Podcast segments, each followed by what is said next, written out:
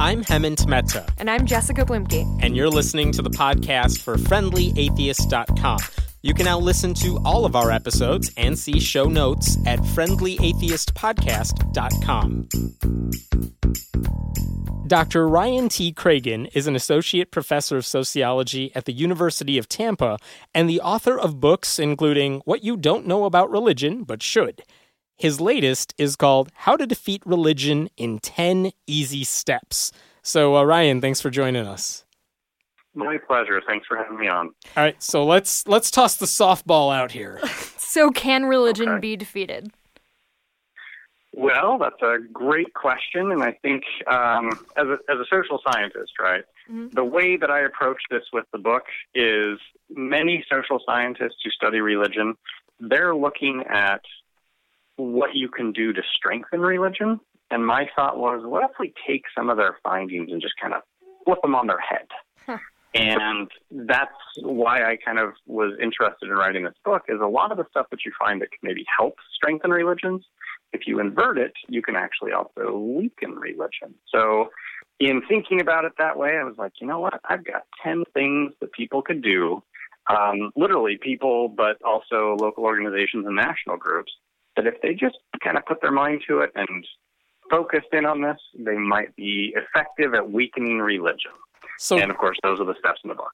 Give us give us one example of something we could do. Sure, uh, a very specific example, and it's a little bit counterintuitive. So maybe some of your listeners will think, "Oh, I don't know that I like this," but uh, is is to syncretize things that religions control. So the example, one of the examples I give in the book, is religious holidays. Yeah. Uh, right now, I think you get a lot of non-religious people, atheists, secularists, humanists, who who are wary about celebrating something like Christmas because they think it's a very religious holiday, and the Christians love this. And of course, there's the whole uh, mythical uh, mythical war on Christmas, right? Right. But of course, most atheists, secularists, etc., know that a lot of Christmas ideas were stolen from pagans in the first place, and that basically those pagan ideas were syncretized or, or incorporated into different forms of Christianity. So my thinking is rather than fight that idea, we steal a page out of their playbook and we just continue the process of syncretizing those ideas. So wouldn't it be wonderful, right? And I, not everybody's going to agree with me, but wonderful if Christmas eventually became a completely secular holiday and we actually rewrote the words to the songs to take out all the references to Christianity. So we get to keep the awesome music that most of us grew up with. We get to keep pop stars singing those songs. But the words celebrate life for everybody instead of for a very specific subgroup of people. Very simple step, would take some time to adopt, but it's something that we could all do to just weaken the influence of religion in society. So Mariah Carey stays, but yes. the baby Jesus goes. Now this yeah. sounds this Bingo. is this is That's the sort awesome. of thing that like gives Bill O'Reilly nightmares. like this is I what know. he's talking Isn't about, right? yes, that's perfect. That's Not that I'm opposed to that, want. right? Yeah. But how do you make this happen? Because the problem, I mean, the argument we tend to see from atheists Mm-hmm. Is that no, let them have the Christian celebration of Christmas. No one's arguing that they can't have Christmas. Yeah. But when it comes to to. yeah, when it comes to like public uh, uh, businesses, Mm-hmm. why not say happy holidays? Because we don't all celebrate it. That's a good idea. When it comes to government, you can't put up a nativity scene and nothing else because it's not just about Christians. Heaven, it sounds like you're proposing a war on Christmas. So what I'm saying is that what you are suggesting, Ryan, is that we do we're not going to like legally say you can't do that Yeah. but you're saying yeah let us make that not as important anymore so christians i don't know don't even want it they celebrate christmas as we celebrate christmas or, in other words, do exactly what they think we're doing anyway, which is like exactly. taking they over already Christmas. think we're doing it. Yeah. Yeah. I mean, in in a sense, we're we're actually doing both, right? So we continue to equalize the playing field because it does alienate a number of people, but at the same time, we slowly co-opt what they're doing. We work from two fronts at the same time. Win-win. How can we lose if we take that approach?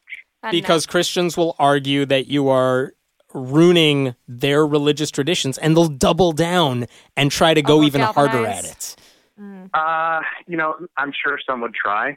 But if you think about it, you know, and I, I, I love the pushback, right? Like this is great. I love this. Um, at, at the same time, what about their the kids, right? The, the young people.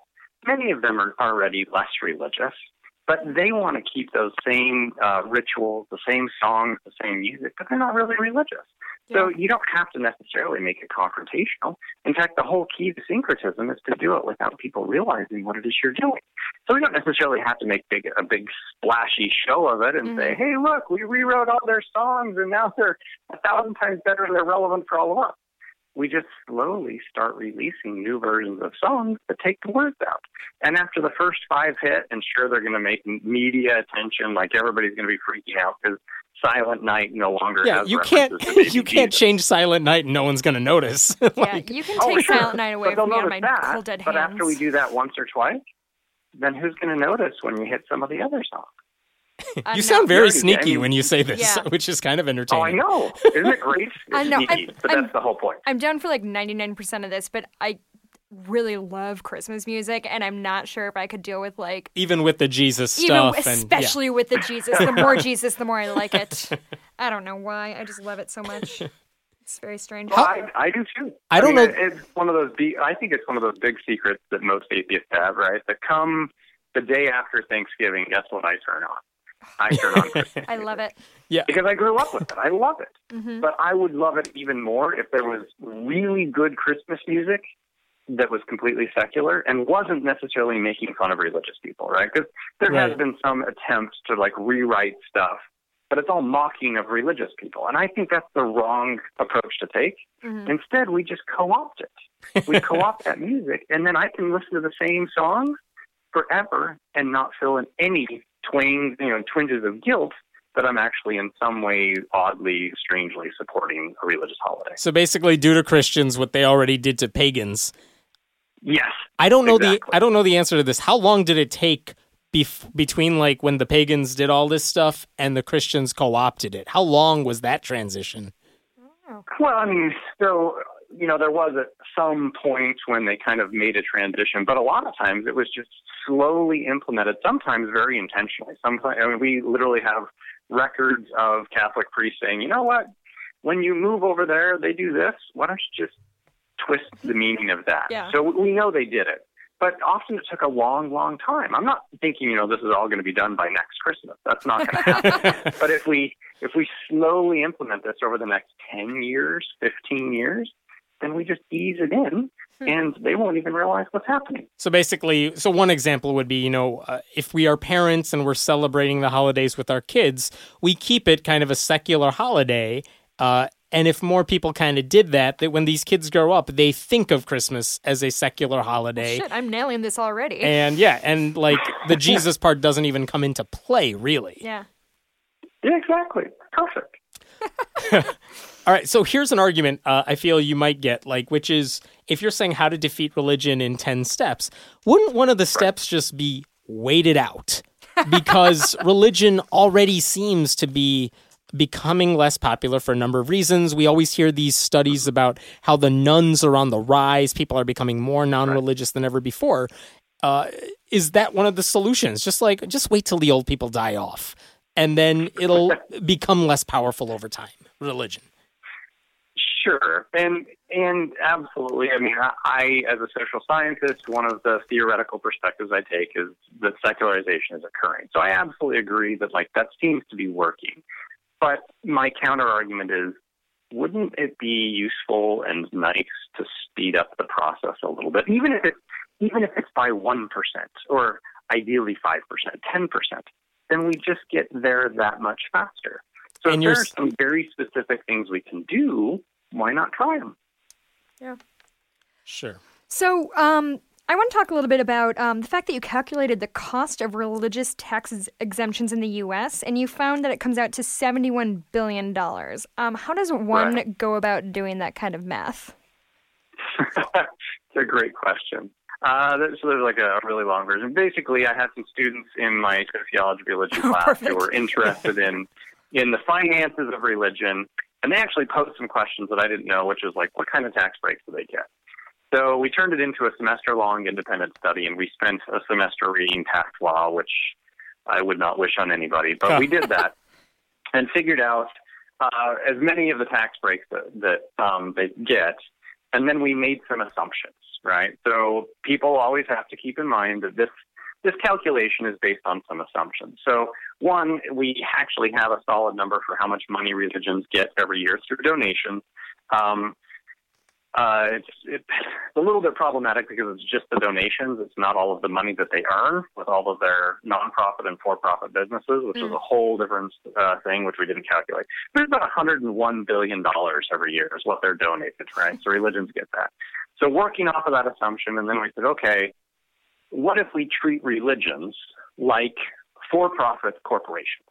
And that's another assumption that not everybody's going to agree with, right? But that's the basis of that calculation, and we say, all right, what are some of these tax exemptions that religions receive? So obviously, there's the first one, which they pay no income tax, so they don't pay any taxes on the money that they receive as donations. And then, of course, there's the tax write-off for those people who are donating it. And then you've got they pay no property taxes, they pay no sales taxes. Um, they get a number of other exemptions, including a parsonage exemption, which is for clergy. Uh, they pay no unemployment taxes. And as you start to kind of tally all of these things, what you can do is you can say, well, all right, let's estimate how much property there is owned by religions in the U.S. And if they're not paying any property taxes, what would that translate into if we use an average price for that piece of property? If religions were paying a standard uh, corporate tax rate at the federal level, at the state level, and at the local level, what would that translate into in terms of taxes? So you just kind of slowly work all those numbers up. And as you add them all together, the total that I came up with was eventually $71 billion, which I think is actually a very conservative estimate. Mm-hmm. Um, because we, we left out a number of things. We had no way of calculating actually how much we lose through the write offs that people get when they donate to religions. We just could not estimate that. We didn't know how much religions were saving in sales tax. We didn't know how much they were saving in unemployment taxes. So we actually didn't know a number of things, but we still came up with that estimate. So seventy-one billion dollars is the is lowballing it. It's probably high. Oh yeah, absolutely. Yeah, and in fact, I found out it was like a month after that article came out in Free Inquiry, um, which is where we published that article.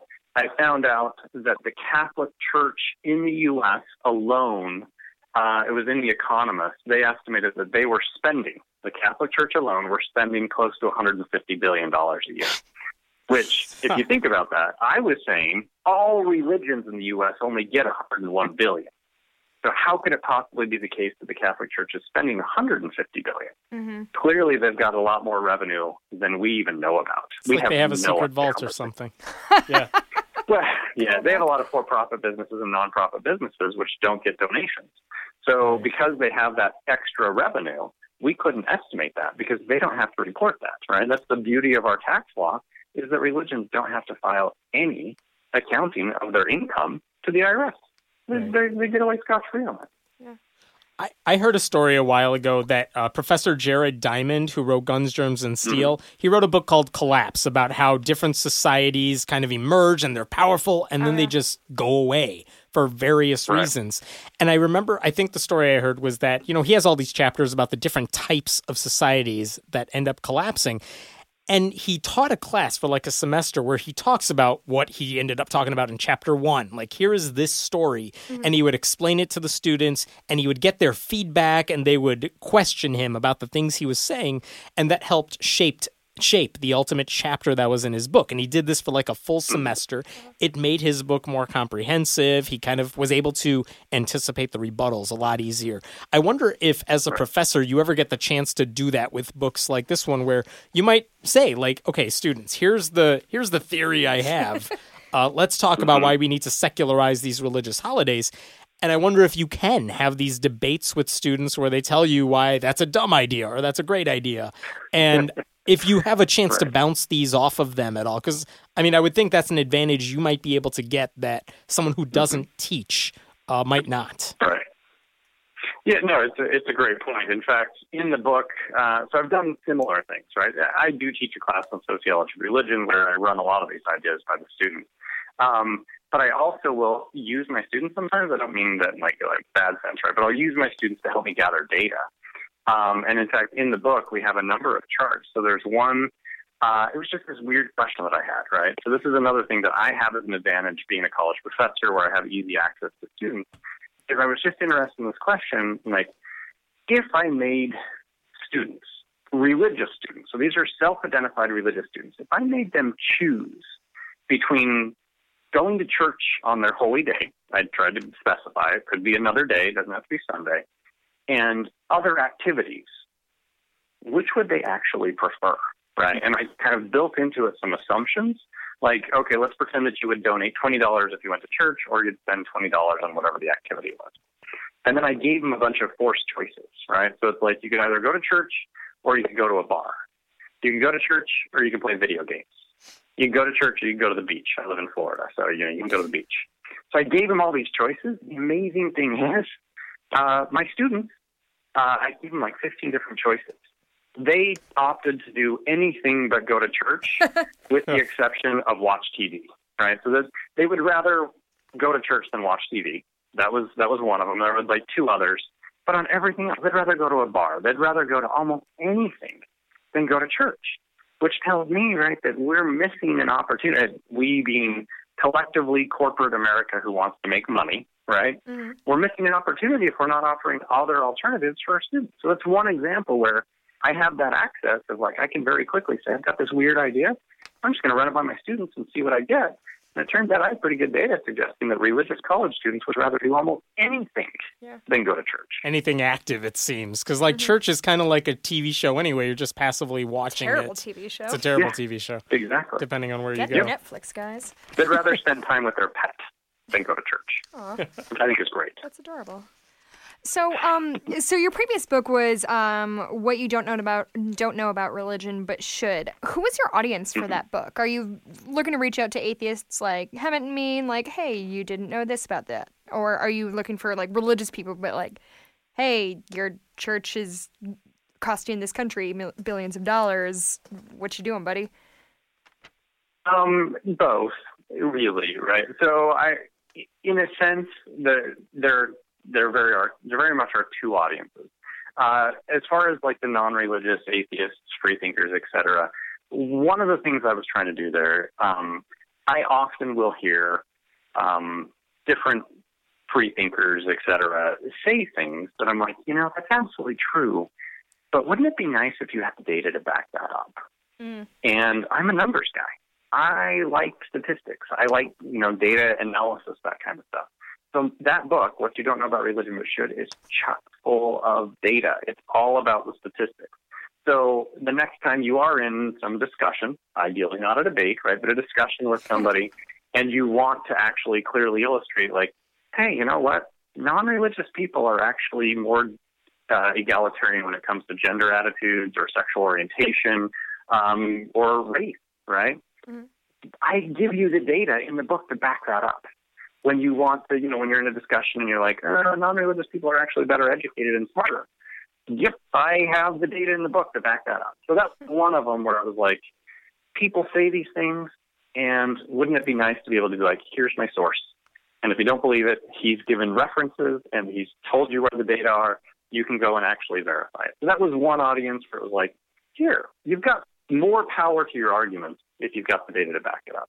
The other I mean, the odds of me actually reaching religious fundamentalists who kind of are a target of the book, um, yeah, that's not going to happen. I'm like, I know that, but uh, I'm, I'm really hoping that like liberally religious people, people who aren't religious fundamentalists, and maybe even some moderates would pick up pick up that book and go, oh, you know, that's like he's got some good points here. That you know, I don't have to give up my religion, but being non-religious doesn't make you a bad person because I show that pretty compellingly in the book. There's no difference in happiness rates between religious and non-religious people. There's no difference in health. Um, being religious is going to make you healthier or happier. Non-religious people are just as healthy as happy. So why do you kind of continue to insist that you need to be religious? There's there's no necessarily benefit to being religious, and the data back that up. Let so me put the kind of the two audiences. Let me put the shoe on the other foot for a second. You're giving all these ways for people to defeat religion. If you are the Christian church right now, um, certain things seem kind of out of your control right now. The changing demographics uh, in support of LGBT rights, things like that. How do you stop the onslaught of you know changing culture and all these demographic shifts? Is there anything you can do to kind of prevent it? Uh, yes, and it's super scary because to what extent they're actually doing it, we don't really know. Um, here's if I were if I were on that side, yeah. who listens to your podcast? Uh, Only fundamentalist Christians. Uh-huh. So you're giving them ammo here. Uh, and my dad. yes. Um, yeah. So here's what I would do, and I don't think that I, I honestly think some of them may be thinking about this. We try and destroy the middle class. Um, and I know that sounds like completely tangential and unrelated. We, the church, try to destroy the middle class? Yes.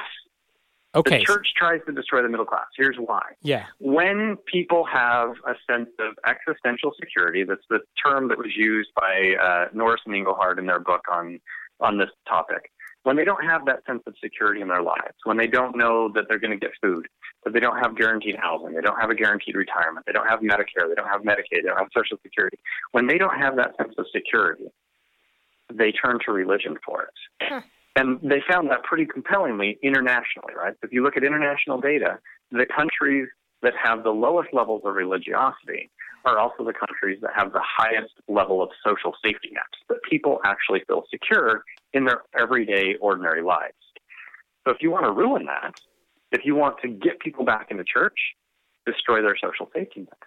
And there is an ongoing effort by conservatives, I'm trying to remain party neutral here, but by conservatives to actually weaken the social safety net. If we can get rid of the social safety net, let's undo Obamacare, right? Mm-hmm. We do that and we weaken people's relying, you know, their social safety net. If we they can't get doctors, so they got to rely on their faith to get them through. Exactly. So if we undermine that, we actually push people back to church. That's so and evil. there are some who actually know that. So if I were on the religion side, I would be pushing very strongly against um, entitlements, is their term, right? Entitlement. Sure. Um, because those entitlements are basically what are helping people get out of religion. I think that's really interesting because I've heard, you know, I think we've all, anybody who is following like secular or anything knows those statistics of like, you know, increased religiosity follows, you know, and, and uh, lower income, lower education all go together. I guess I'd always right.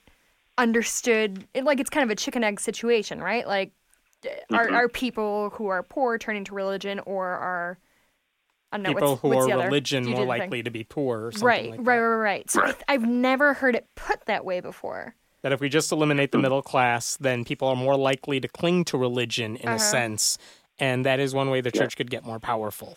That's really interesting. There you go. That's so horribly evil. Oh my god. clever. I mean, I I know. Like I, I feel conflicted saying that. You you told me, you know, your no, audience is no, mostly no. fundamentalist Christian, so I guess we're giving away the secret. But right. at the same time, like why deny the truth? Like, there's really compelling scientific evidence that that's actually what's happening. And it we, doesn't. We just need to tell people. It's not even necessarily a thing they're going to set out to do. Like, oh, if we get rid of like. They're not thinking about it the same sociological way you are, but it may inadvertently be something that they're trying to push because they know people need religion when they kind of lose those safety nets. Like it's not something yep. they're even thinking about, but they just kind of do it. This is yeah. I, my yeah. mind is blown right now. I've never heard that put that way before. Holy cow! Good success. Success. Yeah. You do How, thing, Hemant. Yeah. when you're teaching your classes to these students and stuff, what are some of the things you have? How long have you taught as, as a professor? I started teaching in 2007 well, after my PhD. I taught a little bit as a graduate student, but really started my job in 2007. Okay, yeah. so about seven, eight years now. Um, have you noticed any change with how your students react to issues of religion, like from when you started till now? And I know some of that goes to, you know, you just get better as a teacher, but I wonder if how they talk about religion, how they respond to things about religion has changed over time. Uh, you know, it's a, it's a great question. I guess I've been doing this long enough to have a little bit of a sense of this. That the only thing that I think I could really say about that is what I'm sensing, and I, I could be wrong on this, is a growing indifference towards religion. That when I bring it up, I mean, I try really hard to get them engaged, right? but increasingly, students just don't seem all that interested in religion, Mm. which is probably a manifestation of secularization. And then the other one that just blows my mind, which um, it shouldn't. Like, I know the numbers on this, but still, it's just weird, is how little they actually know about their own religions. Yeah. So I will often, you know, like raise issues like, okay, well, you know, let's use the Catholic Church for an example. So what's the Catholic Church's teaching on X, right? Who are my Catholics in here? And I'll get, you know, 10 students who raise their hands and like, okay, what does the Catholic Church teach on this? And it's just they have no idea. stares. They don't know. And so I have to actually like teach them, well, here's what your religion teaches about this. Here's what Like, you this is What they believe. yeah. Yeah, like it, it's amazing to me that they literally have like no idea, even though they've been raised in this. Many of them have been through all of their, you know, sacraments and everything. They they they're you know They did Steeped in this communion, they got baptized and Yeah, they everything, did and they that. still don't Yeah, know what it's all about. You But mean have no idea. Jesus is a wafer? What? yeah, Come on yeah, now. They they have no idea. Right. do you so, think- so that one I think is just fascinating, right? Like they they don't care and they don't know. Yeah. Do you so think? and it's pretty unusual to actually get a student these days. Uh, and it could be my, you know, my particular student body. I've got a buddy who gets more religious fundamentalists, and sometimes they'll go at it with him. Mm-hmm. But it's pretty rare that a student will be like, "Hey, I've got a different perspective on that," because usually they have no clue. Yeah. So when I start educating them, they're just like, "Wow." no one's saying to you, stuff. no, I'm Catholic, I know Catholicism, and Yeah. you're wrong about that. They really just, I'm Catholic, but I don't really know what that means. But do you think that's a re- yeah. do you think that's a result of they were never taught that, or they're just sort of choosing to only hold on to the things that make sense to them? Or I guess that's impossible Um, for you to say. yeah. I guess it's sort of. I No, guess. no, I, I think you're on the right track. I think what it is is uh, every successive generation in the U.S. is less religious, Right. Um, so if you go back to your grandparents, your grandparents were fairly religious. And in fact, for many of my students, that's often what the situation is, is that their grandparents are actually pretty religious. So whenever they go to visit the grandparents, they kind of have to go to church. Yeah, They did turn that. on the religious switch. Yeah, but their parents were like, eh, when mom and you know when mom and dad are around, we'll go to church, and yeah, we'll send you to Sunday school, right? We'll we'll send you for communion or whatever. But honestly, we don't really care that much either. Right. So it's not so much that like they were steeped in this by their parents. It's their parents were moderately religious. Yeah. But when you've got moderately religious parents, what are the kids going to be? Yeah, you know, I did some stuff for them, but honestly, I didn't care. I mean, I was w- more interested in whatever. I was baptized. My brother and I were both baptized. Literally, my dad has told me, "You're baptized so your grandmother would leave me the hell alone." that is why I was baptized. And so I guess I'm Catholic? Question Yeah. mark. and I, I think that's really common these days. Is that if we go back just one generation, right, to our parents, um, yeah, they're just not that interested, right? Yeah. They're doing it. Some, some clearly are. I mean, don't get me wrong. Obviously, there's still a lot of religious people, but, but the level of interest has declined pretty dramatically. And then we look at the kids, and like, yeah, they're really not interested. Well, is it a pendulum swing or is it linear? Like, if you, yeah, you go back to, say, Ooh. And my grandparents, yeah, maybe they were more religious because we're about the same age. But what about their parents and their parents?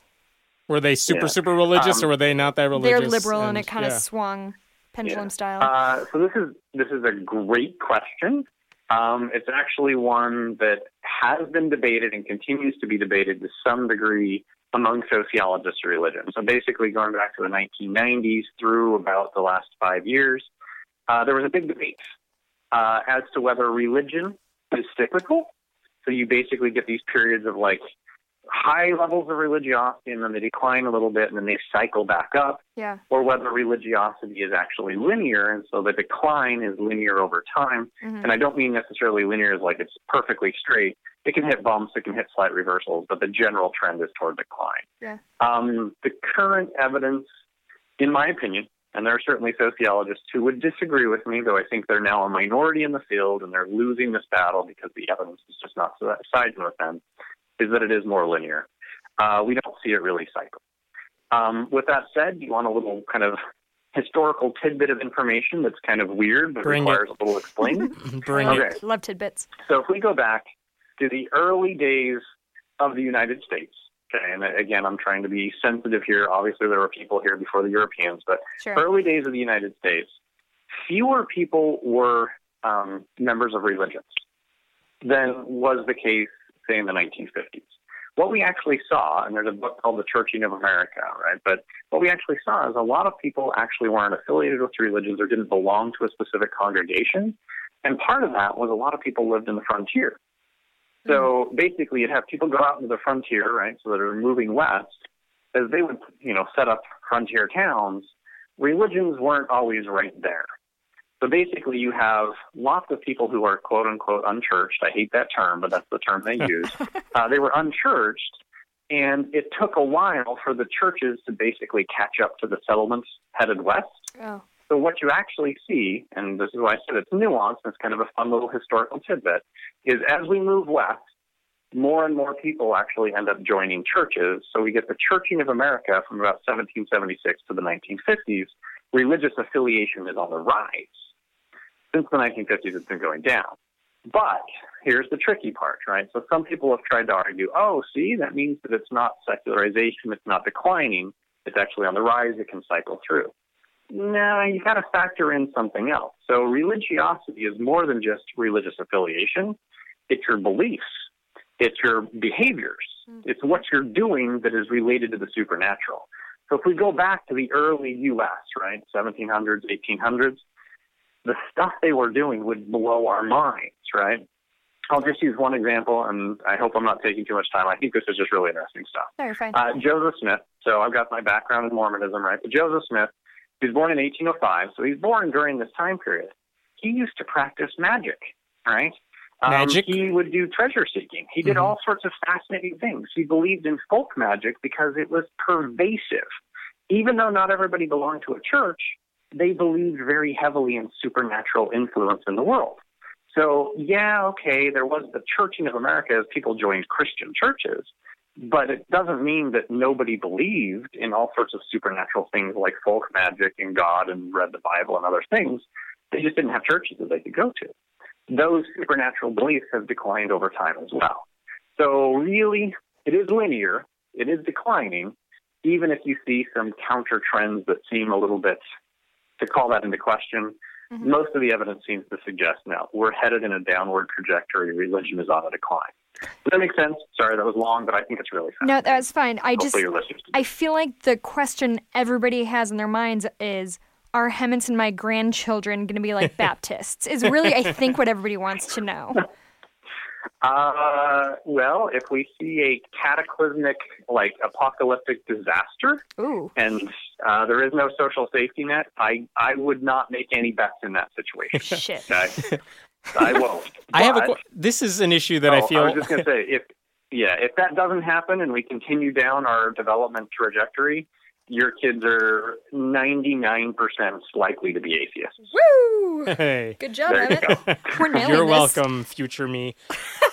There you go. Um, this is a question I feel might be a sociological issue as we go down, like a generation or two down the line, with the secularization uh, of America. I guess you are seeing more Mm-hmm. people having children, but the parents are not religious anymore. Uh, you know, they were never really religious to begin with, and now we start having more second, third generation atheists uh, who are just Mm-hmm. who are being raised without religion. Right. Um, and I don't know if you've uh, been teaching long enough to notice this or what, but I wonder what's going to happen with those kids. Are they going to be raised like some of the students you're mentioning who just have no knowledge really of what these religious beliefs Oh, are? Or are they just going to be like, uh, yeah, I. Or are they going to have knowledge of, oh, this is what these people believe, this is what these people believe, I don't believe any of it? You know, But you're what are they going to be? You're socially aware. but they're socially aware of on. it. Yeah. What's going to happen with these kids who are being raised outside of religious homes?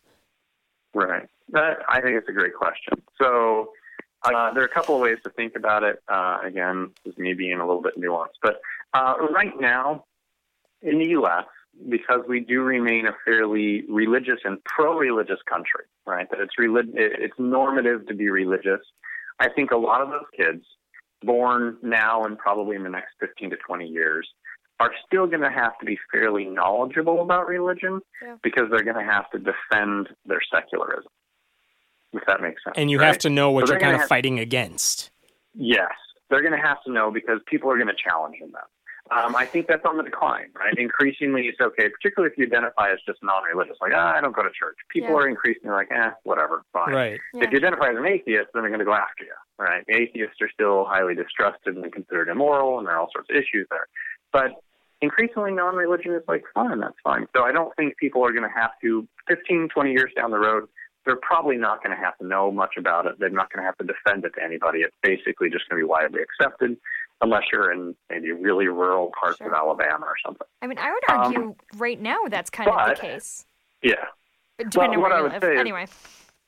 Um, if if we can look to Western Europe as an illustration of where we might be in 15, 20 years, many of the people in Western Europe, now that most of the country is non-religious, right? Like most of the most of the society is basically just they don't they're They not don't religious. care. Yeah. Mhm. They don't care.